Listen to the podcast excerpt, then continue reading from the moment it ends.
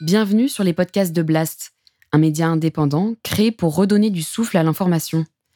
Blast vous propose un autre regard sur l'actualité à travers des reportages, des décryptages, des enquêtes et des entretiens que nous avons décidé de convertir ici en podcast. Notre ambition Devenir votre média de référence et ainsi peser dans la bataille de l'information qui s'annonce et qui sera décisive. Les podcasts de Blast.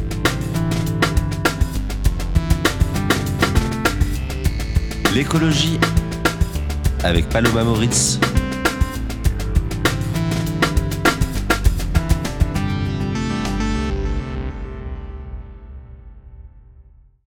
Vous avez pour habitude d'acheter des vêtements Alors, ce qui va suivre va sûrement vous intéresser. Vous le savez peut-être, mais la pollution liée à l'industrie de la mode a explosé ces dernières années. En cause, la surproduction, mais aussi la surconsommation.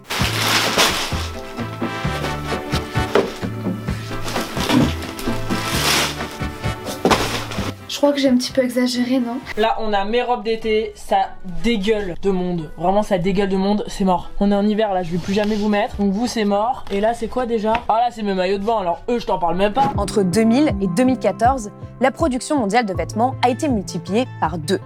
En à peine quelques années, la mode et surtout la fast fashion a imposé son rythme effréné et une vision. Si vous achetez un nouvel habit, cela vous rendra plus heureux, plus beau, plus stylé. Vous êtes magnifiques, les filles Résultat, on achète aujourd'hui deux fois plus de vêtements qu'il y a 40 ans. Chaque année, les Français achètent 2,8 milliards de vêtements. Et ces vêtements proviennent bien souvent de la fast fashion, des marques qui produisent pour pas cher, à l'autre bout du monde, au détriment des droits humains, et ce, de manière intensive. Et si ces vêtements que l'on achète sont de moins en moins chers, puisque certains t-shirts coûtent aujourd'hui 3 euros, ils ont en réalité un immense prix caché. Un prix que l'on nous demande surtout de ne pas regarder. Seulement, ça commence à se voir. Non seulement l'industrie textile est responsable de 2 à 4% des émissions de gaz à effet de serre dans le monde, soit l'équivalent du secteur aérien, mais elle consomme aussi énormément d'eau. La mode pollue l'océan avec ses produits chimiques et ses microplastiques, puisqu'une grande majorité des vêtements sont jetés et terminent en partie sur les plages de pays comme le Ghana. Bref, vous l'aurez compris, si l'on veut garder une planète habitable, ça ne peut plus durer. La mode, comme les autres secteurs d'ailleurs, doit réduire ses émissions et son impact sur la biodiversité. Alors, comment transformer en profondeur le secteur de la mode? Quelles sont les alternatives possibles et comment opérer cette révolution? C'est à toutes ces questions que nous allons répondre avec mon invité, Julia Faure. Julia Faure, bonjour. Bonjour. Merci d'être venue sur le plateau de Blast. Merci de m'inviter. Alors, vous êtes un des euh, visages du combat pour une mode euh, plus responsable. Vous êtes la cofondatrice d'une marque éthique et vous êtes aussi membre euh, du collectif En mode climat, qui est un mouvement d'entreprise du secteur qui veut réduire massivement les émissions de gaz à effet de serre de la mode. Alors aujourd'hui, il y a beaucoup de personnes qui sont à peu près conscientes hein, que euh, la mode euh, pollue, les Français achètent de plus en plus de vêtements euh, de seconde main. Et en même temps, à côté de ça, on a Shein, le géant chinois de la fast fashion, qui n'a jamais été aussi populaire en France. Selon une étude récente, la plateforme attire plus de 10 millions de visiteurs uniques chaque mois soit 16% de la population française en moyenne. Est-ce que ça ne reflète pas d'une certaine manière tout le paradoxe dans lequel on est? C'est-à-dire qu'il y a une conscience qui grandit et à la fois, euh, il y a aussi des marques qui font de plus en plus n'importe quoi et qui attirent de plus en plus de, clients et de clientes. Euh, je pense que ça reflète en tout cas euh, quelque chose qui. une information que les gens n'ont pas sur le textile, c'est que ce qui pollue vraiment, c'est le volume de vêtements qui est consommé chaque année. Et donc, euh, on peut avoir la sensation justement que l'impact euh, écologique en général de la mode diminue chaque année parce qu'on voit de plus en plus de marques qui prennent des engagements, de plus en plus de polyester recyclé, de plus en plus d'actions en fait de façade des marques. Mais ce qu'on ne voit pas, c'est que la quantité de vêtements produits et vendus chaque année augmente. Et dans le textile, euh, ce qu'il faut avoir en tête, c'est que, enfin, dans le textile et ailleurs, il y a une équation qu'il faut toujours avoir en tête, c'est produire, c'est polluer. Donc, plus on produit, plus on pollue. Et même si on met du polyester recyclé, même si on met euh, du lin, etc., produire toujours plus de vêtements, c'est polluer toujours plus. Et ça, c'est une information que euh, les marques en général ne donnent pas aux consommateurs. Donc c'est pas finalement. Et d'ailleurs, si vous allez sur le site de Chine ou sur euh, l'application de Chine, mm. vous avez l'impression qu'il y a plein aussi de, matières éco-responsables ou de produits plus vertueux que d'autres sur leur site. Ce qu'ils ne donnent pas comme information, c'est que chaque vêtement supplémentaire qu'on produit mm. pollue. Alors pour la petite note un peu plus euh, d'espoir, euh, Vinted, euh, donc le site de, de revente de vêtements, est quatrième sur les sites de e-commerce les plus consultés en France, alors que Shein, Shane, je ne sais pas trop comment on dit Shein. du coup, Shein, euh, est en 12e position. Justement, la conférence TEDx que vous avez donnée en 2020, vous dites clairement la seule chose qu'on puisse faire, c'est produire et consommer moins. Euh, donc je propose ici qu'on fasse le point. Qu'est-ce qui pollue le plus euh, dans un vêtement? Alors, ce qui pollue le plus dans un vêtement, c'est qu'on produit beaucoup de vêtements. C'est-à-dire que l'impact individuel d'un vêtement, on va pouvoir euh, le réduire un petit peu, peut-être de 20%, peut-être de 30%, comme ce qu'on a réussi à faire euh, sur les voitures. On a réussi à faire que les moteurs consomment moins de litres euh, au 100. Et ben, sur le vêtement, il y a ce genre de choses. On va pouvoir faire en sorte que ça émette 10, peut-être 20% de moins de gaz à effet de serre. Mais si on veut avoir les ordres de grandeur, l'industrie textile, elle ne doit pas réduire de 10 ou 20% ses gaz à effet de serre, elle doit les diviser par 3 si on veut respecter euh, les objectifs de l'accord de Paris, c'est-à-dire euh, les conditions pour rester sous les 1,5 degrés de réchauffement climatique. Donc la première chose qu'il faut avoir en tête, c'est que si on veut que l'industrie textile pollue moins, il faut qu'elle produise moins. Et donc, elle n'est pas du tout sur cette, euh, sur cette tendance-là. Mais bon, si on prend, euh, sachant cela, si on prend euh, euh, l'impact carbone hein, d'émissions de gaz à effet de serre d'un vêtement, on peut, euh, on peut essayer de regarder ce qui pollue ou ce qui, ce qui, ce qui pollue le plus. La première chose, c'est le transport. Le transport, c'est à peine 2% des gaz à effet de serre euh, d'un vêtement. Ça peut être surprenant parce que vraiment, les, les vêtements viennent de loin. Mais en fait, un vêtement, c'est petit, enfin, ça occupe très peu de place, c'est très léger. Donc, on peut en transporter beaucoup, beaucoup, beaucoup par conteneur et ramener euh, à- au vêtement unique, en fait, le, le poids carbone euh, du transport est assez faible. Euh, la deuxième chose qui est euh, négligeable, c'est euh, tout le coût carbone des infrastructures dans lesquelles on vend les vêtements, enfin, dans les Mhm. magasins et dans les bureaux des marques. D'accord. Et donc, et c'est paradoxalement aussi à peine 2%. Et pourtant, vous verrez, si vous allez sur le site des marques, en particulier des marques de luxe, leur plus grande déclaration en faveur de l'environnement, c'est elles disent on a mis des LED dans nos magasins et nos bureaux euh, sont chauffés à 19. Hein.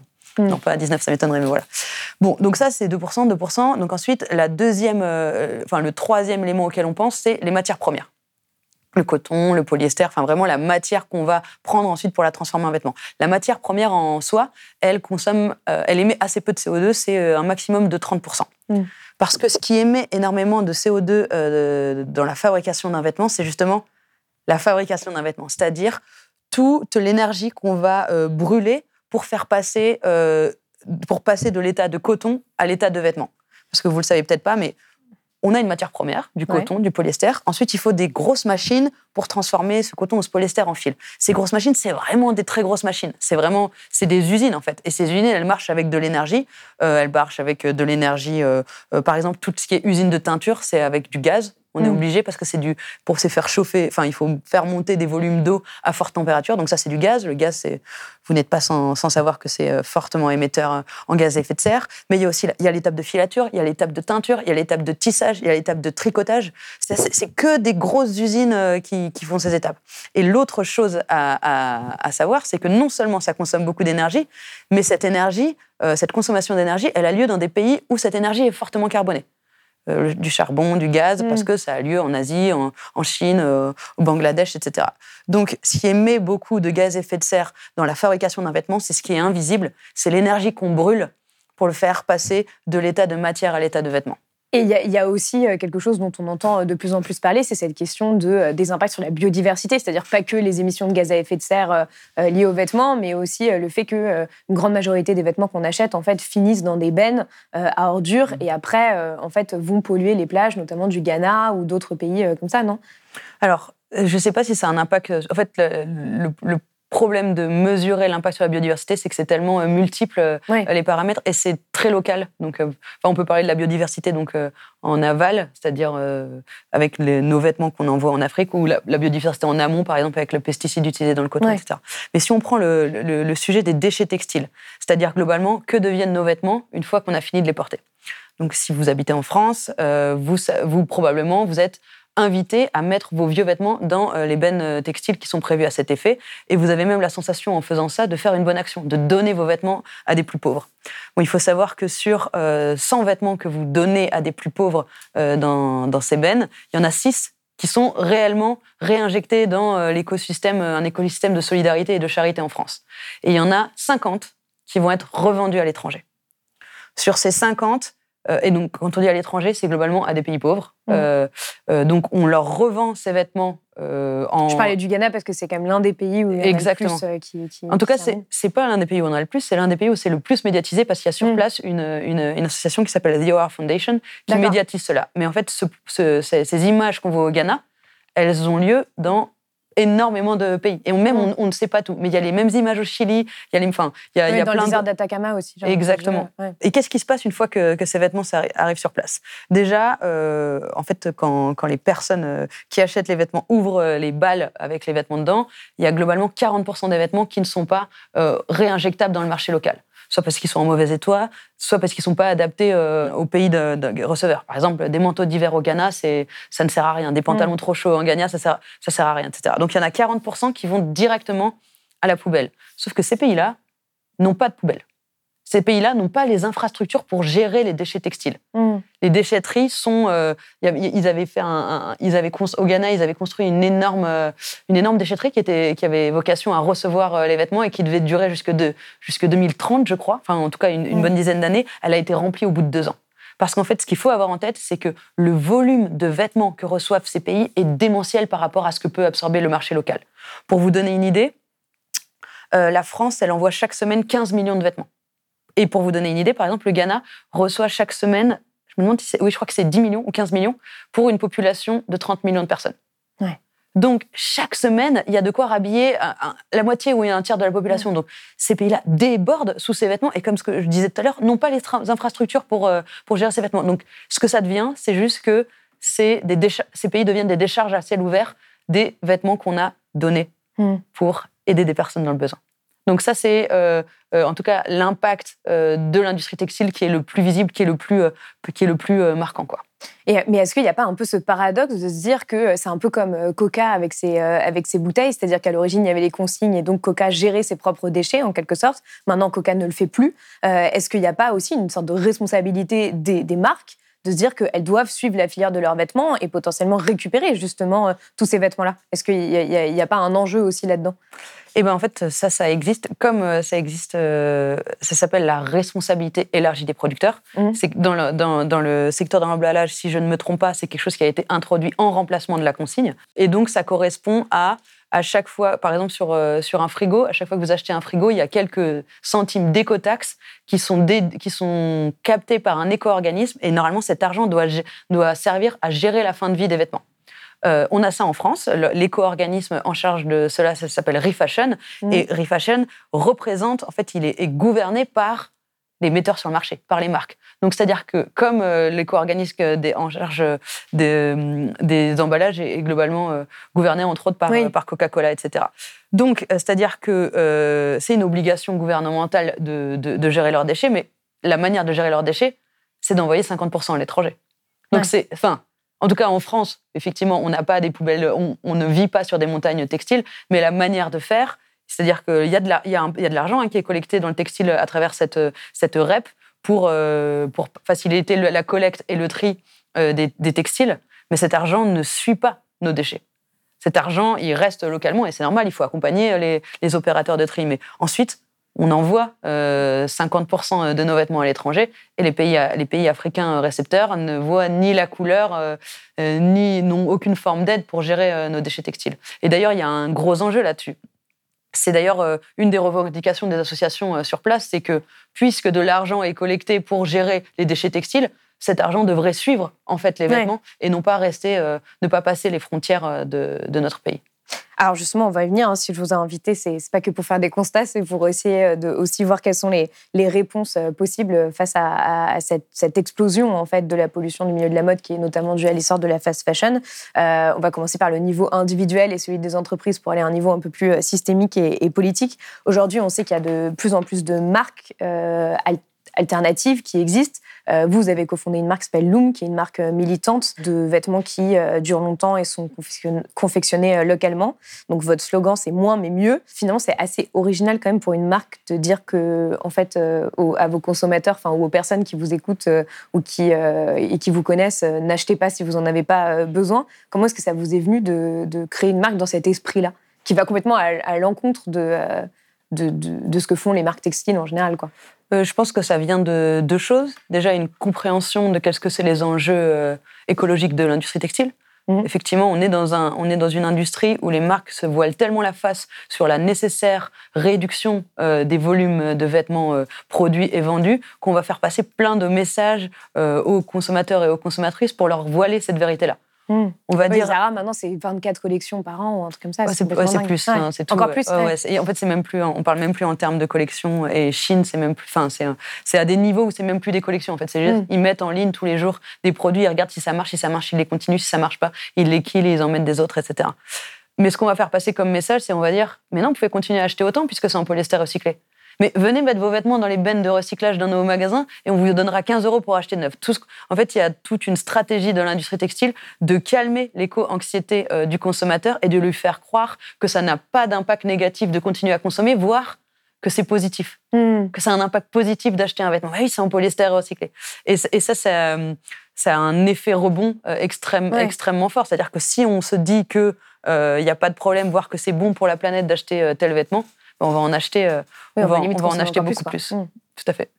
Et euh, donc, du coup, vous, vous essayez d'incarner un peu cette alternative. Alors, je précise, hein, c'est l'une des premières fois que je reçois une chef d'entreprise sur Blast. Le but n'est pas du tout de, de- de faire de la pub à Loom, c'est simplement de, voilà, de, que vous puissiez expliquer euh, quels sont les impacts euh, justement de cette industrie de la mode. Pour vous, quelles sont les, les pratiques aujourd'hui, euh, justement, que devraient suivre la plupart des marques et que suivent euh, ces, ces marques euh, responsables qui sont. euh, qui, qui existent de plus en plus, euh, et notamment en France, euh, qui, euh, qui fabriquent localement ou en Europe, et Mhm. qui essaient d'avoir un impact vraiment le plus réduit possible sur, sur l'environnement.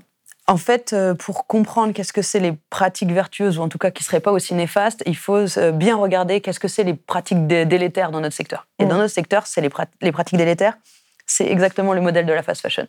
La fast fashion, elle s'appuie sur euh, deux piliers. Le premier, c'est les bas prix. Mm. On achète beaucoup plus de vêtements, et c'est ça le problème hein, en France. On achète globalement deux fois plus de vêtements que dans les années 80. On achète deux fois plus de vêtements, on a doublé notre consommation de vêtements parce que c'est pas cher. Parce que vraiment, le prix des vêtements a baissé drastiquement. Et le prix des vêtements a baissé drastiquement parce qu'on a délocalisé notre industrie, qui avant était en France, vers des pays moins disants socialement et écologiquement. Mm. Et le paradoxe, c'est que cette délocalisation, elle a eu lieu dans les années 90, et pourtant, le salaire des personnes qui produisent dans ces pays-là ne s'est pas amélioré. Il y a une ONG qui a montré que le salaire euh, mi- minimum au Bangladesh, c'est-à-dire globalement le salaire euh, auquel euh, est payé toutes, sont payées toutes les ouvrières du textile, le salaire minimum représente 20% du salaire vital. Or, le salaire vital, C'est 0,32 centimes de dollars par, par jour. Moi, j'avais vu quelque chose comme par, par heure, je crois. Enfin, un, un- un chiffre complètement fou comme ça.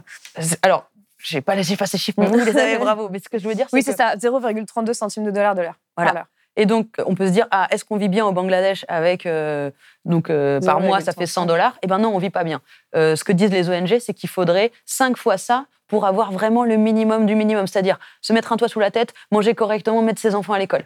Et donc, les- aujourd'hui, l'industrie textile va produire dans des pays où, les où le salaire minimum ne permet pas de vivre dignement. Et c'est ça, en fait, qui est le l'essence de ce système. Mm. Donc ça, ça leur permet de, de produire des vêtements qui sont pas chers. Donc ça, c'est le premier pilier de la fast fashion, produire dans des pays moins disants socialement et écologiquement. Le deuxième pilier de la fast fashion, c'est l'incitation à consommer. Parce que, euh, effectivement, si je vous mets de- devant vous quatre t-shirts noirs à 4 euros, vous allez être tenté d'en acheter un, mais en Mm. fait, vous allez en acheter un et ensuite, euh, vous...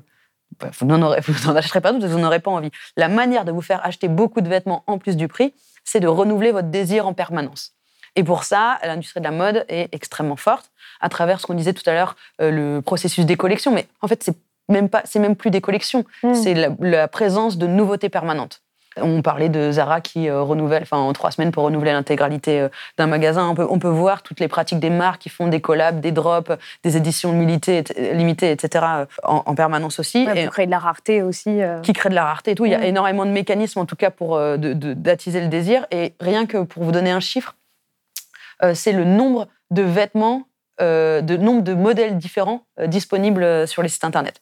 Donc, euh, alors H&M et Zara, je pense qu'il y, a une- il y a une dizaine de milliers de, de références. Donc déjà, si je fais défiler devant vous 10 000 références pas chères, c'est évident que vous allez avoir envie d'en acheter quoi. Mm. Donc Zara et, Zara et H&M, c'est autour de 10 000. Asos, c'est 100 000.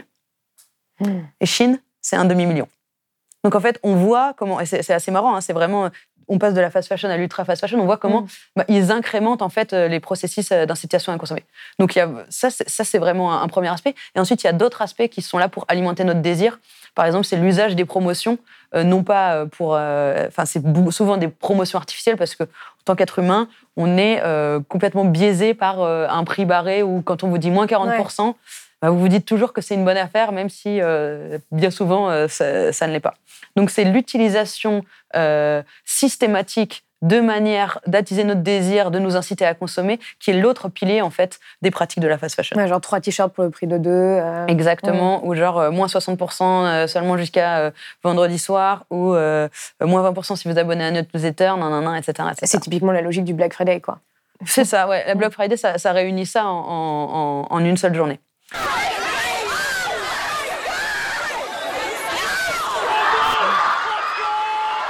Et donc, qu'est-ce que c'est donc euh, des pratiques euh, des marques vertueuses? C'est des donc des marques qui acceptent de payer un salaire digne euh, aux personnes qui fabriquent leurs vêtements. Donc ça, ça veut dire aller produire dans des pays où globalement, l'expression que je dis, c'est on enverrait nos enfants en colo.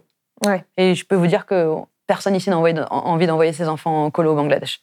Donc c'est les marques qui produisent dans des pays où les conditions euh, de travail sont dignes. Donc voilà, c'est beaucoup euh, euh, Portugal, Europe, Italie, etc. Et le deuxième, c'est des marques euh, qui répriment leur envie d'inciter les gens à consommer en, en limitant le nombre de références qu'ils mettent sur le site. Ça ne veut pas dire pas mettre de références, mais Mm. il y a quand même un grand écart entre pas mettre de références et même 10 000. C'est énorme, Ouais. 10 000 modèles différents. Donc c'est euh, faire... C'est même pas absorbable pour un cerveau humain, en fait. Non, c'est pas. Non, non. Ouais. Bah, si, c'est le scroll. Oui, si vous allez sur l'appli Shein, vous pouvez scroller en permanence. C'est hyper bien fait comme appli. Ça, ça, ça rend complètement addict.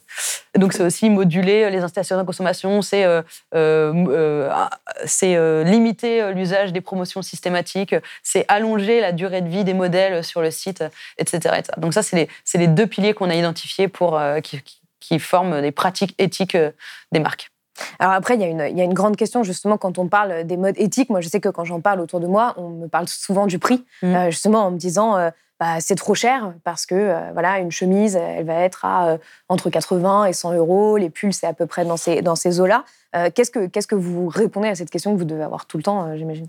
Je pense que c'est toujours euh, pareil. On sait pourquoi c'est cher. On, on- c'est cher parce que les gens sont payés euh, dignement. Enfin, c'est globalement. hein. Et plus, plus vous produisez dans des pays qui, protègent socialement euh, les gens, euh, plus c'est cher. Mais je ne crois pas qu'il y ait une obligation euh, de, que tout le monde consomme de la mode éthique. Enfin, Mm. Je vous rappelle qu'on envoie chaque semaine des dizaines de millions de vêtements en bon état à l'étranger. Ouais. Enfin, déjà, je ne crois pas que la solution aux problèmes écologiques de la mode, ça soit les marques éthiques. Je Mm. pense que c'est bien qu'il y en ait. Je pense que ça a la valeur d'exemple. Je pense que ça, ça produit de l'emploi digne. Je pense que c'est que à terme, il faudrait qu'il n'y ait plus que ça. Mais que, mais à l'instant T, euh, la question, ce n'est pas de consommer autant, mais chez des éthiques. La question, c'est d'abord de consommer moins. La question, c'est d'abord de faire avec l'existant. Donc, euh, moi, je suis tout à fait d'accord avec euh, ne pas culpabiliser les gens qui n'ont pas d'argent de ne pas acheter dans les éthiques. Mais Mm. par contre, si vraiment ce qui nous intéresse, c'est euh, euh, que les personnes qui ont le moins d'argent aient accès à des vêtements, alors dans ce cas, pourquoi on envoie euh, des dizaines de millions de vêtements en bon état euh, qui ont été donnés par les Français à l'étranger, à l'étranger dans des pays où ça va polluer, c'est-à-dire que ça n'apporte même pas de bénéfices euh, dans ces pays-là. Il y aurait des bonnes manières en fait de répartir ces vêtements-là, mais on ne le fait pas parce que si tout à coup il y avait des, dizaines, de, des dizaines de millions de vêtements gratuits disponibles pour les Français chaque semaine, ben, ça serait compliqué pour les metteurs sur le marché et sur les marques. Donc on préfère aller envoyer à l'étranger des choses qui sont en bon état parce qu'on ne veut pas voir en face euh, la réalité, c'est qu'il faut produire moins de vêtements. Et justement, par rapport à ça, il y a quand même toute cette question, parce que c'est ce que vous disiez, c'est montré dans certains reportages que ces vêtements-là, parfois, ils sont pas en très bon état. Euh, ces vêtements qui sont jetés dans les bennes. Donc, il y a aussi toute la question de la réutilisation, de la réparation. Et ça, c'est encore des filières qui sont pas très très connues, en fait, en France. C'est-à-dire que si... euh, et, et malheureusement, on a beaucoup ce réflexe de, si on n'a plus le trouvé, on le jette, plutôt que de se dire, bah tiens, je vais le rafistoler, quoi. euh, qui ne sont pas connus, qui ne sont plus connus. Ouais. En fait, euh, euh, euh, il y a la génération d'avant nous, enfin pas mes parents, mais euh, plutôt mes grands-parents, raccommoder les vêtements, les repriser, les ajuster, les réparer, ça faisait, enfin ça faisait partie du quotidien, mais parce que Mm. en fait c'est toujours ça. Les vêtements étaient chers, ça prenait longtemps, ça prenait longtemps d'économiser pour avoir une chemise, on la faisait durer le plus longtemps possible. L'oubli de la réparation et le fait de ne plus prendre soin de tes vêtements, ces vêtements vient du fait que les vêtements n'ont plus de valeur. Ouais. ils sont jetables en fait, c'est-à-dire que c'est tellement pas cher de racheter un t-shirt euh, taché que pourquoi Ouais, faire attention en fait? Pourquoi dépenser de l'énergie euh, pour euh, essayer de le rafistoler quoi? et même de l'énergie mentale ou, de, ou de- même du savoir. Qui Mm. s'est déjà renseigné? Est-ce que vous savez ce qu'il faut faire si vous faites une stage de, taux de, tomate, de sauce tomate sur vous? Vous le savez même pas parce que inconsciemment, vous savez que vous pouvez racheter un t-shirt en fait euh, euh, s'il est taché. Alors que si ce t-shirt-là, euh, il, correspondait à une semaine de travail, mais en fait, vous sauriez euh, enlever tout de suite Mm. une. Vous sauriez qu'il faut agir vite. Vous savez, vous sauriez que globalement, il faut mettre de l'eau froide, il faut frotter avec du savon euh, le plus rapidement possible, etc. Mais tant que, comme les vêtements n'ont pas de valeur, et Je sais pas s'il y a vraiment beaucoup de gens qui jettent quand même un t-shirt après une tâche quoi. Non. Si Bah, J'aimerais bien savoir, mais si, il y a beaucoup de. En fait, Ouais. ils les jettent pas, ils les donnent. Mm. Ils les mettent dans les bennes. Mais bien sûr, c'est si. Ouais. Parce et en plus de ça, euh, avec, cette, euh, avec cette baisse du prix du neuf, on est passé dans une société où c'est euh, mal vu en fait de porter des vêtements qui sont rapiécés, qui sont tachés, etc. Il y a une exigence du neuf. Et moi, je le regarde dans la rue, je trouve que encore plus pour les jeunes générations. Je trouve que les, les, les, les 15 ans, les ados, ils ont que des choses, que des couleurs très flamboyantes. Comme Mm. si comme c'était des, des produits qui n'avaient jamais été lavés, lavés qui n'avaient pas été grisés par, euh, par les lavages. En fait, c'est aussi ce, le fait que le prix de vêtements soit euh, très bas, Ça fait aussi qu'on a une exigence et que le moindre trou, le moindre truc rap- rapiécé, le moindre truc taché, en fait, c'est extrêmement mal vu socialement euh, de porter ça, quoi. Euh, bah Alors justement, pour, pour en revenir après euh, juste à cette question du, greenwashing des marques dont on a déjà un peu parlé, il y a, y a un exemple récent dans le, dans le monde de la mode qui est assez marquant et qui a beaucoup fait parler de lui, c'est celui de la marque Patagonia. Euh, donc c'est euh, comme une entreprise euh, qui, je le rappelle, est évaluée à 3 milliards de dollars. Et le 14 septembre, son fondateur a annoncé qu'il prenait sa retraite et qu'il léguait son entreprise à une fiducie et une ONG qui avait été créée exprès pour dédier les bénéfices annuels de l'entreprise à la lutte contre le changement climatique. Est-ce qu'un exemple comme celui-là, ça vous donne l'impression vous que les choses sont en train de bouger ou pas tant que ça?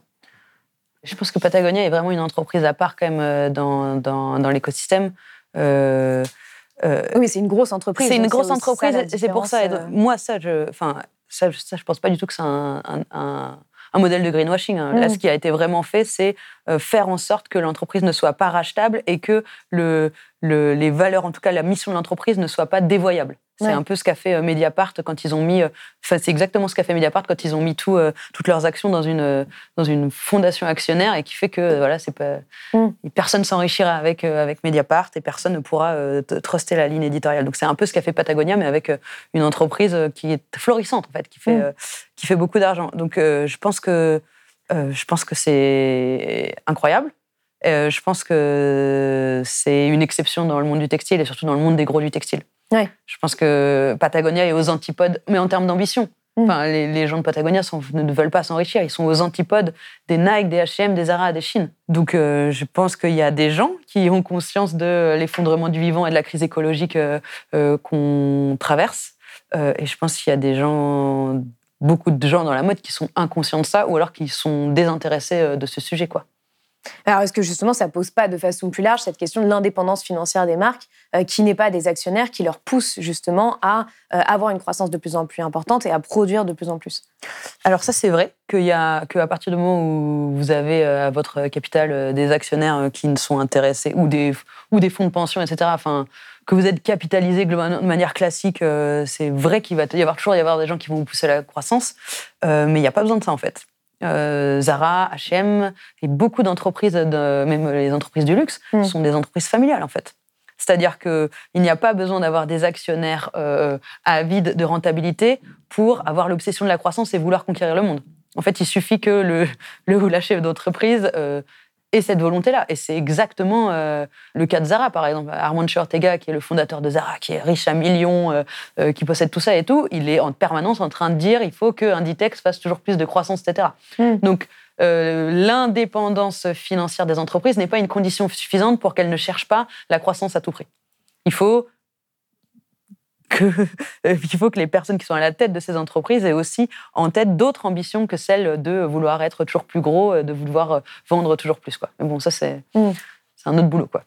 Euh, alors, on parlait tout à l'heure des effets euh, pervers un peu de tout ça, parce que maintenant, euh, voilà, il y a quand même un changement culturel, donc il y a de plus en plus de marques parce qu'elles sont obligées pour leur communication qui disent qu'elles sont engagées euh, pour l'environnement. On parlait des bennes de H&M ou de la collection H&M Conscious avec du polyester recyclé ou des matières éco-responsables. Il y a d'autres marques qui promettent de planter des arbres ou qui vantent énormément le Made in France. Et finalement, parfois, on a un peu du mal euh, en tant que consommateur, consommatrice, à s'y retrouver parce que euh, typiquement, voilà, le Made in France, on pense que c'est génial, mais parfois il y a écrit Made in France parce que les pièces du vêtement ont été assemblées en France, mais en fait, ça n'a pas du tout été entièrement fait en France. Comment est-ce qu'on peut se repérer pour comprendre justement euh, un peu quelles sont toutes ces grosses tentatives de greenwashing et là où c'est faux en fait? Bah alors, vous n'y arriverez pas. Ouais. En fait, s'y retrouver dans ce secteur demande une expertise et un temps euh, d'investissement qui est extrêmement long. Donc, pouvez-vous. C'est pour ça. Et il y a énormément de blogs et de marques et de, et de Mm. sites et, de- et de- et d'experts qui se dédient justement à décrypter, euh, à décrypter le greenwashing. Donc, je pense qu'il faut pas avoir, euh, il faut pas se leurrer. Vous n'arriverez pas à faire la part des choses. Ce que je peux, euh, moi, ce que les, les, les, les deux critères que je regarde, c'est où est-ce que c'est fait?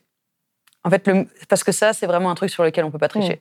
Si c'est fait en Europe, c'est déjà euh, extraordinaire. Et en fait, c'est le principe. euh, les Decathlon, euh, les, les H&M, les Chine, ils ne reloca- relocaliseront jamais la production en Europe parce que ça serait renoncer à leur avantage compétitif principal, qui est celui du bas prix. Ouais. Donc le made in Europe, ça doit être le, le premier critère.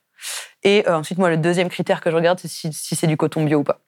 Euh, on n'en a pas parlé, mais il y a quand même euh, euh, une question d'effondrement de la biodiversité, en tout, et en tout cas des populations d'insectes qui arrivent à cause de l'utilisation de pesticides en agriculture, en particulier l'utilisation d'un certain type de pesticides qui sont les néonicotinoïdes. Et les no- néonicotinoïdes sont massivement euh, utilisés dans la culture du coton. Mm. Donc, moi, ce que je regarde, c'est est-ce que c'est du coton bio, est-ce que c'est produit, est-ce que c'est produit localement? Et ensuite, toutes les pratiques d'incitation à consommer, ben, Ouais. ça, euh, c'est en plus, mais j'ai l'impression que ça, c'est deux choses sur lesquelles euh, on ne peut pas tricher. Parce que ça, pour avoir du coton bio et pour produire localement, il faut mettre le prix. Et, euh, et c- et c'est vraiment la barrière que la fast fashion ne voudra jamais franchir. Quoi. Oui, mais je lisais justement sur les blogs qui permettent de décrypter un peu, etc., en préparant l'entretien, et il y avait des choses genre 100% coton, par exemple. Et comme si c'était quelque chose d'extraordinaire qu'un t-shirt soit 100% coton et que ça voulait dire qu'il était éco-responsable, alors que ça ne veut pas forcément dire grand-chose. Non, ça, c'est pas c'est le cas de. Le Ouais. coton, c'est en- environ euh, 20% des. 20% des vêtements euh, dans le monde sont faits en coton, donc c'est bon, 50% en polyester. Mais Ouais. du coup, c'est massivement utilisé. Donc Et il y a toute la question aussi de l'utilisation de l'eau euh, qui, est, euh, qui, est, qui est assez immense pour produire aussi tous ces vêtements en coton. Tout à fait.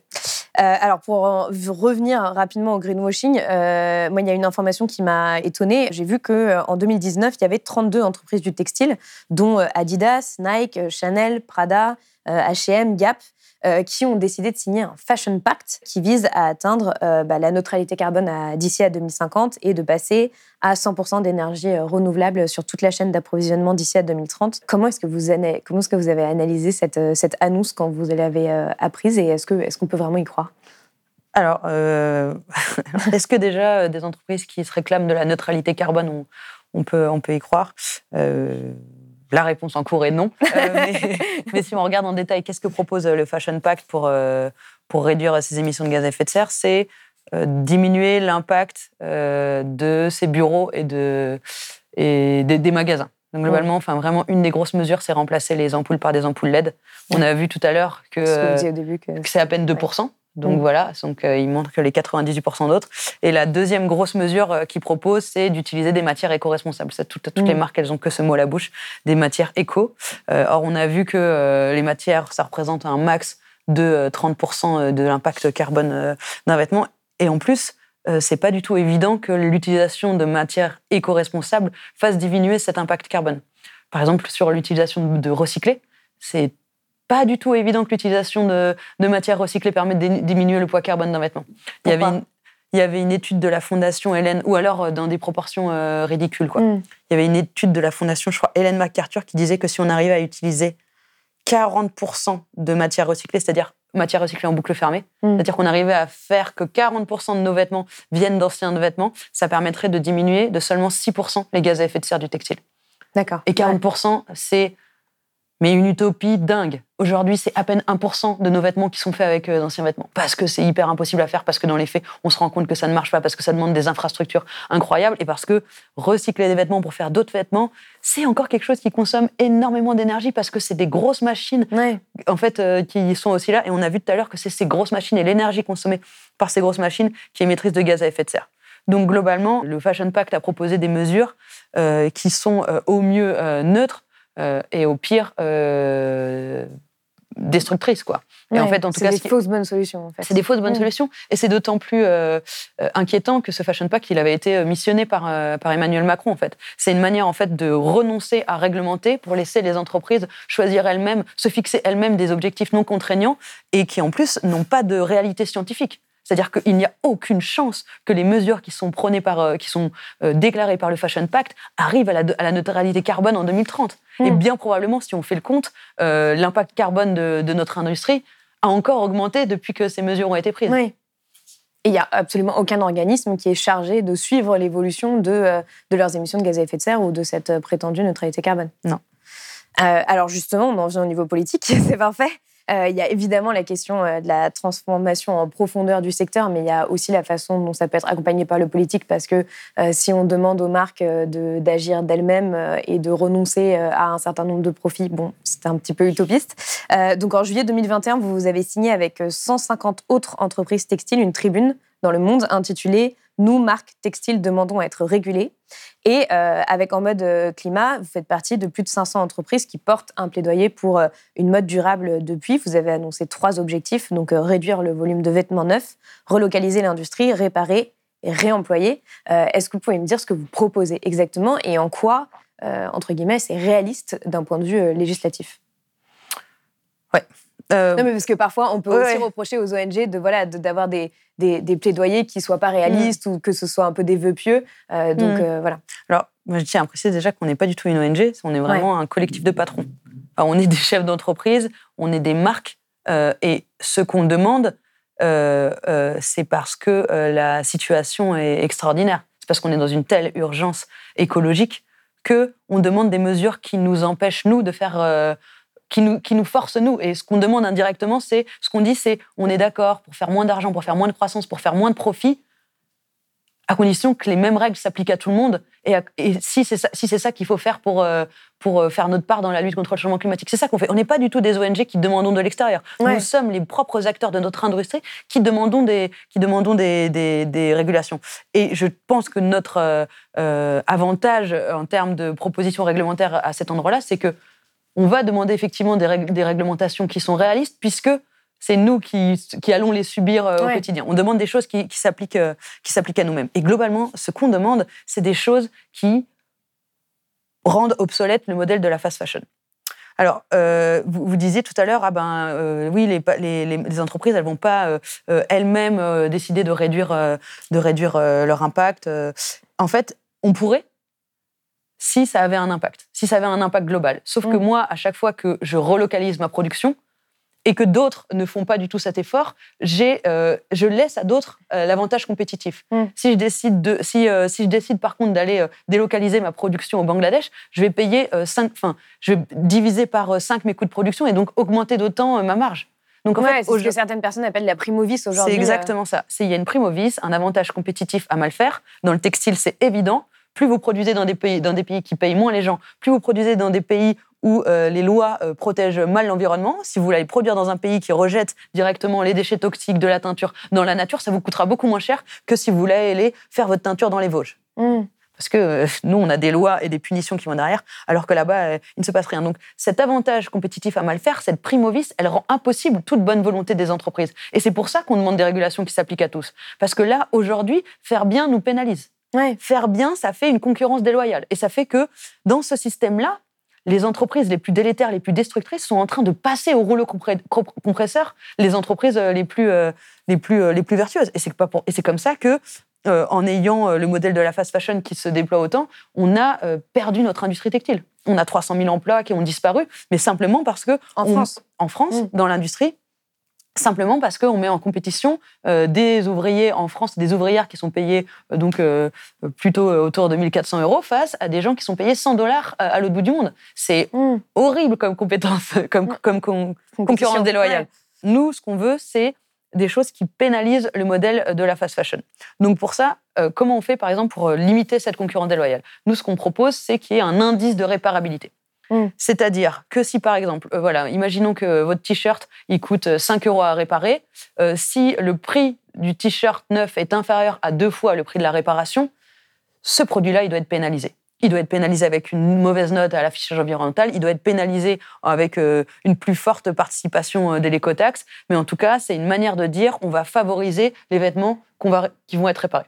Donc il y a euh, cet indice de réparabilité, mais il y a aussi nous ce qu'on voudrait, c'est que la durabilité émotionnelle soit mesurée et, euh, et, euh, et, pénalisée ou bien favorisée. Je m'explique. On voyait tout, tout à l'heure l'exemple de- des marques d'ultra fast fashion. On veut que les marques qui proposent plus de 10 000 références sur leur site, bah, c'est c'est évidemment de l'incitation à consommer. On veut dire, on veut qu'à partir d'un certain nombre de références, eh ben, euh, il y ait, pénalisées. voilà, il y a de la pénalisation. Alors on pourrait se dire, ben, Et, euh, ça, et ça, ce serait sous quelle forme cette pénalisation? Eh ben alors, il y a, il y a deux exemples actuellement euh, euh, qu'on peut prendre. Donc, la première chose, c'est que il y a en ce moment des, des travaux qui sont faits sur l'affichage environnemental. L'affichage environnemental dans le textile, c'est la même chose que le Nutri-Score sur la nourriture. Mm. C'est-à-dire que normalement, enfin, pas normalement, ça va être fait. Il y, a- y y des lois qui, qui, ont, qui disent ça dans, dans, dans, quelques, dans deux ans, je pense. Euh, il y aura, surtout à chaque fois que vous achèterez un vêtement, il y aura une note qui dira si euh, un vêtement est, est plus ou moins euh, éco, enfin, est plus ou moins bon pour la planète. Euh, à l'heure actuelle, avec ce qui est en train, la, la tendance sur laquelle on est en ce moment, c'est fort possible que des vêtements de la fast fashion aient à peu près les mêmes notes que des vêtements issus de marketing. Donc c'est Comment c'est possible? ben parce que justement, ça ne tient, ces notes-là ne tiennent pas compte de, de la surproduction en fait. Vous, vous vous souvenez ce que j'ai dit tout à l'heure, l'impact environnemental par vêtement, c'est pas ça qui compte. Ce qui compte, c'est le volume de production. Et donc, si cet affichage environnemental, il se focalise en fait sur l'impact environnemental par vêtement, ben, il y aura pas de grosse différence, euh, en tout cas pas de différence assez significative entre un, vêtement produit à l'autre bout du monde et un vêtement produit localement. Sauf si, dans euh, l'affichage environnemental, on inclut les notions d'indice de réparabilité, c'est-à-dire qu'on pénalise les vêtements dont le prix est tellement bas que personne n'ira les réparer, et sauf si dans cet affichage environnemental, on inclut la notion de durabilité émotionnelle. Hmm. C'est-à-dire qu'on pénalise les marques qui font euh, euh, des, qui ont trop de références, on pénalise les marques qui utilisent trop systématiquement les promotions, etc. Donc ça, ça peut être dans l'affichage environnemental, mais encore plus euh, rapidement. Donc on parlait tout à l'heure du principe de responsabilité élargie des producteurs, Oui. c'est-à-dire les marques qui payent une mini taxe pour, gérer leurs déchets. Et ben on pourrait avoir sur cette, cette éco-taxe, on pourrait avoir un principe de pollueur-payeur Mm. les vêtements de la fast fashion qui sont plus susceptibles de se transformer en déchets rapidement et de ne pas avoir de vie euh, sur le marché de la seconde main, ils devraient payer une taxe plus importante que les vêtements made in France euh, ou que les vêtements euh, euh, voilà, sur, que les gens vont acheter auxquels ils vont être attachés. Donc ça, c'est deux euh, fenêtres réglementaires qui sont actuellement en train d'être négociées avec euh, le gouvernement, sur lesquelles nous, on est en train de pousser pour que justement il y ait une pénalisation des pratiques de la fast fashion, parce qu'actuellement, rien n'est fait pour empêcher la fast fashion. Mm. Et la fast fashion est en train de... C'est un rouleau compresseur qui est en train de tout raser sur son passage. Et non seulement c'est catastrophique pour l'environnement, non seulement c'est catastrophique pour les personnes qui produisent dans les pays, euh, les ouvriers, les ouvrières des pays asiatiques, mais aussi catastrophique pour notre économie. On a vu ce que ça a fait à l'industrie, à notre industrie textile, mais c'est en train de faire la même chose dans ce qu'on appelle le retail ou Mm. euh, les commerces. Là, on a vu Camailleux qui a fermé euh, ses portes, c'est 2600 emplois qui disparaissent et 2600 emplois de personnes qui vont avoir vraiment du mal à, à- à trouver d'autres emplois. Et ça, on peut. Oui, il y, a- il y a un peu ce phénomène en ce moment de toutes ces entreprises un peu intermédiaires qui euh, ferment leurs portes de plus en plus. Et pourquoi euh, elles ferment Hmm. Parce qu'elles sont, elles ont plus de complexes que Chine, si vous voulez. Ouais. Voire, elles ont plus d'éléments vertueux. Elles ont des magasins, elles produisent en France. Chine fait absolument tout par Internet et livre directement en avion. Donc, comme ils font encore pire, comme Chine fait encore pire, eh, ils, ont, ils bénéficient donc de cette primovis. Et si on ne fait rien mais en fait, c'est pas, il n'y aura pas que Camailleux qui va, qui va disparaître. Il y aura Camailleux, il y aura la Halle, il y aura Pinky, il y aura toutes ces entreprises intermédiaires qui ont les Célio, etc., qui, euh, que, que si vous avez le même âge que moi, on a, on a vu dans nos centres-villes Ouais. euh, euh, toute notre jeunesse. Donc, c'est à la fois une question de compétitivité de nos entreprises, c'est à la fois une question d'écologie, c'est à la fois une question de justice sociale et environnementale, mais c'est aussi une question d'emploi. Ouais. Et une question d'emploi, enfin, c'est une hécatombe qui nous arrive dessus. C'est une hécatombe qui va se passer si on ne freine pas la fast fashion. Et c'est terrible car actuellement, il n'y a rien dans aucun euh, modèle réglementaire qui va vraiment freiner la fast fashion, qui pénalise ce modèle-là. Alors, dans les propositions que vous avez, vous parlez aussi de soutenir financièrement euh, les, filières de recyclage ou de réparation, euh, le fait euh, d'avoir une conditionnalité des aides publiques aux entreprises qui soient liées à leur respect d'un certain nombre de, normes. Vous, disiez que vous étiez en, négociation avec le gouvernement. Qu'est-ce que ça veut dire concrètement? C'est-à-dire, où est-ce que ça en est aujourd'hui depuis que vous avez commencé à porter ce plaidoyer? Alors, tout ce qui est conditionnalité des aides publiques, ça, c'est on a groupé notre plaidoyer avec le mouvement Impact France.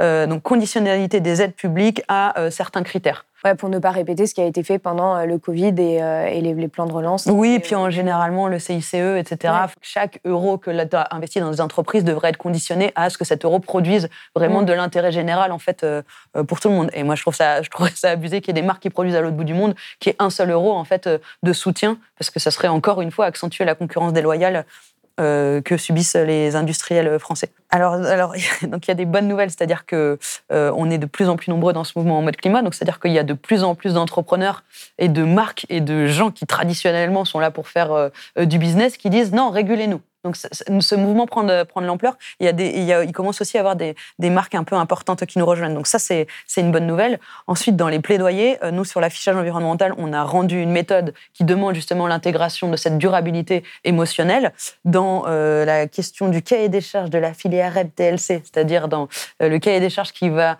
régir comment fonctionne euh, la gestion des déchets textiles pour les cinq prochaines années en France. On a aussi fait des propositions, c'est-à-dire que, en tout cas, on est invité à faire des propositions, euh, mais il ne faut pas se leurrer. Enfin, ce qu'on propose, c'est quand même des choses qui vont à l'encontre de l'intérêt de très grosses entreprises. Mm. Euh, et on n'est pas face à, on n'est pas en train de parler avec un gouvernement qui adore la régulation non plus. Donc, il y a peu de chances que ce combat il aboutisse, sauf si vraiment on a derrière une mobilisation citoyenne ou mobilisation des marques qui est importante. Mm. Mais là, probablement, il n'y a rien qui va se passer et probablement on continuera à ouvrir grand les portes de la fast fashion. Ouais. Donc on lutte, on fait euh, notre maximum euh, pour, euh, pour y arriver. Mais si on n'a pas soit des gens au gouvernement qui se réveillent, soit un, en tout cas un soutien des citoyens ou un- une adhésion massive des marques ou une adhésion massive des consommateurs, probablement ça ne sera pas, ça ne sera pas intégré dans, dans les mesures. Alors, qu'est-ce qu'on fait en attendant? Parce que tout- les, enfin, en gros, tous les, tous les bilans et toutes les études montrent que les émissions de gaz à effet de serre du secteur de la mode euh, ne vont faire euh, que augmenter. Euh, Leur pression sur les écosystèmes sera évidemment dans les mêmes proportions. Donc, qu'est- qu'est-ce qu'on fait?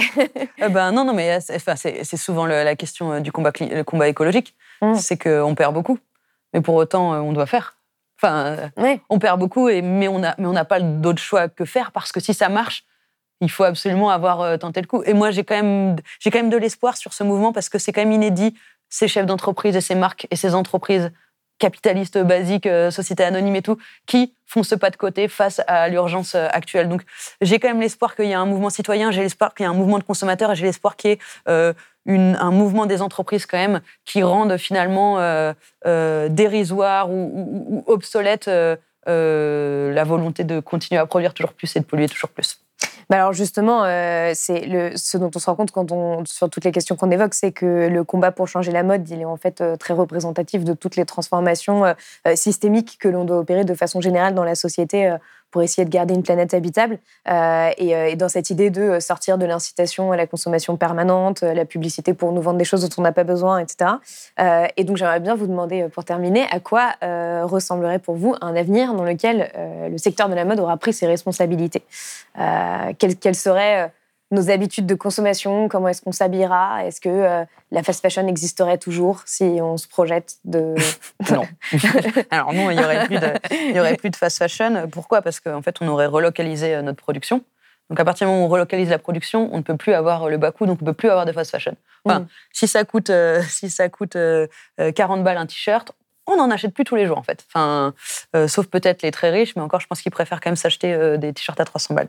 Donc, si on, on- déjà on a une production relocalisée, une production relocalisée, qu'est-ce que ça veut dire? Ça veut dire que euh, on peut contrôler les aspects sociaux et environnementaux des usines. C'est hyper important. C'est dur le travail ouvrier. C'est dangereux aussi les usines. On l'a vu avec euh, euh, Lubrizol, etc. Donc et, et- et dans le textile, je dirais que l'équivalent, mais même si c'est pas aussi explosif, c'est la question de, de la teinture, qui quand même, Ouais. euh, il y a quand même des produits toxiques et tout. Il faut que ces étapes-là, elles soient faites dans des pays qui, qui protègent efficacement l'environnement et les gens, quoi.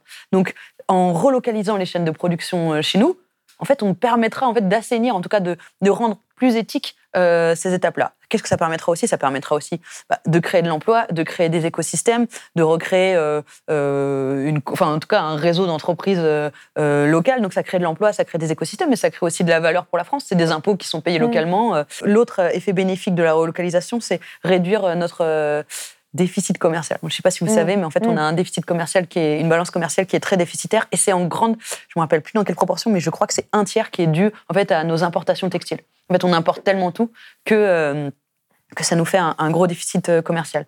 Donc emploi, euh, impôts. euh, conditions sociales et environnementales, déficit commercial. Donc ça, c'est ce, que- permettrait une, relocalisation textile. Mais le vrai truc, c'est que si on produit localement, c'est globalement revenir à comment on était dans les années 80. Dans les années 80, on était bien sapé en fait. Et même on était, paradoxalement, on était mieux sapé qu'aujourd'hui parce que euh, là, on est quand même dans une situation où c'est à peu près trois enseignes qui habillent toute la planète. Ouais. Ça, forme une- ça produit une forme d'homogénéisation Ouais, euh, euh, a- assez forte. Quoi. Alors que euh, euh, si on revient à, euh, plutôt que d'avoir trois, quatre grosses entreprises qui habitent toute la planète, si on arrive à un écosystème d'une centaine voire de milliers de petites marques qui produisent chacune en fait euh, une créativité différente, un style différent, euh, enfin, en tout qui ont cha- chacune le- leur ADN, ça serait beaucoup plus joyeux parce que là actuellement ce qu'on a c'est des grosses marques qui aspirent la créativité, euh, toute Mm. la créativité dans la mode et qui copient. Zara était extrêmement connue pour, euh, Oui, pour copier extrêmement rapidement. marques, et là, ouais. maintenant, on a Chine qui copie tellement rapidement, qui copie Zara en plus, quoi. Ouais. Donc vraiment, il y a un truc et qui sont, c'est des copieurs. euh, Chine, c'est des copieurs euh, de l'excellence, c'est-à-dire qu'ils ont mis, euh, ils mettent l'intelligence artificielle au service de, de, de cette copie, de regarder si ça marche, etc. Bon, bref. Ils sont extrêmement forts de ça. Donc, ce que ça permettrait aussi d'avoir un écosystème d'entreprises plutôt que, que quatre grosses entreprises, c'est qu'on remettrait la créativité au centre de la mode. Et Ouais. les gens qui aiment la mode, c'est ça qu'ils aiment avant tout, c'est la créativité. En fait, et là, cette créativité, elle est, elle est en train de disparaître au même titre que euh, qu'on fait disparaître euh, le vivant, quoi. Et donc, euh, moi, je, en fait, c'est ça qui est assez génial avec le textile, c'est que si on faisait l'effort de renoncer au modèle de la fast fashion, vraiment, il y en aurait pour tout le monde. Il y en Ouais. aurait pour les écolos, il y en aurait pour les chefs d'entreprise, il y en aurait pour l'emploi, il y en aurait pour les impôts, il y en aurait pour la créativité. Donc, faisons ça.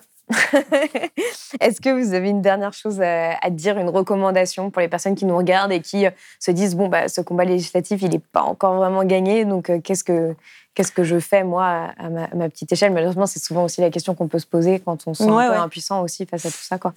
Alors, euh, si vous êtes très motivé, vous pouvez euh, aller donner un peu d'argent chaque mois à The OR Foundation, qui est l'asso ghanéenne qui gère, euh, entre autres, nos déchets textiles euh, là-bas. Ces gens ont besoin d'argent, euh, il y a une forte pauvreté et en plus euh, la gestion des déchets qui est euh, très compliquée. Donc, The OR, The, plus loin, OR, plus loin, Fondation. Si vous n'avez pas d'argent, il y a une chose hyper simple que vous pouvez faire, c'est arrêter d'acheter des vêtements.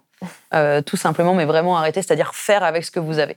Vous vous dites ah mais qu'est-ce que je fais de ces vieux vêtements que je mets plus? Mettez-les. Enfin vraiment faites avec euh, arrêtez d'acheter de faire d'acheter des vêtements et faites avec euh, avec ce que vous avez. Si vraiment vous devez acheter des vêtements voilà essayez de le faire euh, de, de seconde main et si possible plutôt dans des Emmaüs ou des en fait des entreprises dont l'argent va servir à une chaîne de une chaîne de solidarité plutôt que de, chez des entreprises privées euh, et si vraiment vous avez besoin de quelque chose de neuf, euh, choisissez-le chez des marques qui produisent localement euh, et qui produisent. et si vous utilisez du coton, choisissez du coton bio. Et pour soutenir justement le plaidoyer dans mode climat? Pour souvenir le plaidoyer dans votre climat, effectivement, si vous nous donnez de la force sur, euh, sur les réseaux sociaux, si vous venez suivre notre Instagram, notre LinkedIn, euh, ça serait hyper aidant. Mais surtout, ce, que vous, ce qui serait génial, ça serait d'interpeller euh, les marques pour leur demander de rejoindre en fait euh, notre coalition. Mm. Euh, toutes ces marques françaises emblématiques, les Decathlon, les Nike, etc., etc. Et si vous pouvez aussi interpeller le gouvernement pour leur dire de, que les mesures, en tout cas que toute la réglementation qui arrive dans le secteur textile pénalise le modèle de la fast fashion, par exemple à travers la- en tenant compte de la durabilité, durabilité émotionnelle ou de l'indice de réparabilité. Ça, ça nous aiderait si vous êtes, si vous rentrez dans la technique du plaidoyer. Bah, merci beaucoup, Julia, Merci d'être à venue sur Blast. Si vous avez aimé ce podcast, s'il vous a été utile, n'oubliez pas de nous mettre des étoiles ou de le partager autour de vous ou sur vos réseaux sociaux. Blast est un média indépendant, et si tous nos contenus sont en libre accès, c'est grâce au soutien financier de nos blasters et abonnés. Pour nous soutenir, faire un don unique ou mensuel, rendez-vous sur blast-info.fr slash soutenir. Blast, c'est aussi une web télé disponible sur YouTube et Peertube et présente sur tous les réseaux sociaux. Alors suivez-nous pour ne rien rater de nos contenus et abonnez-vous à notre chaîne YouTube.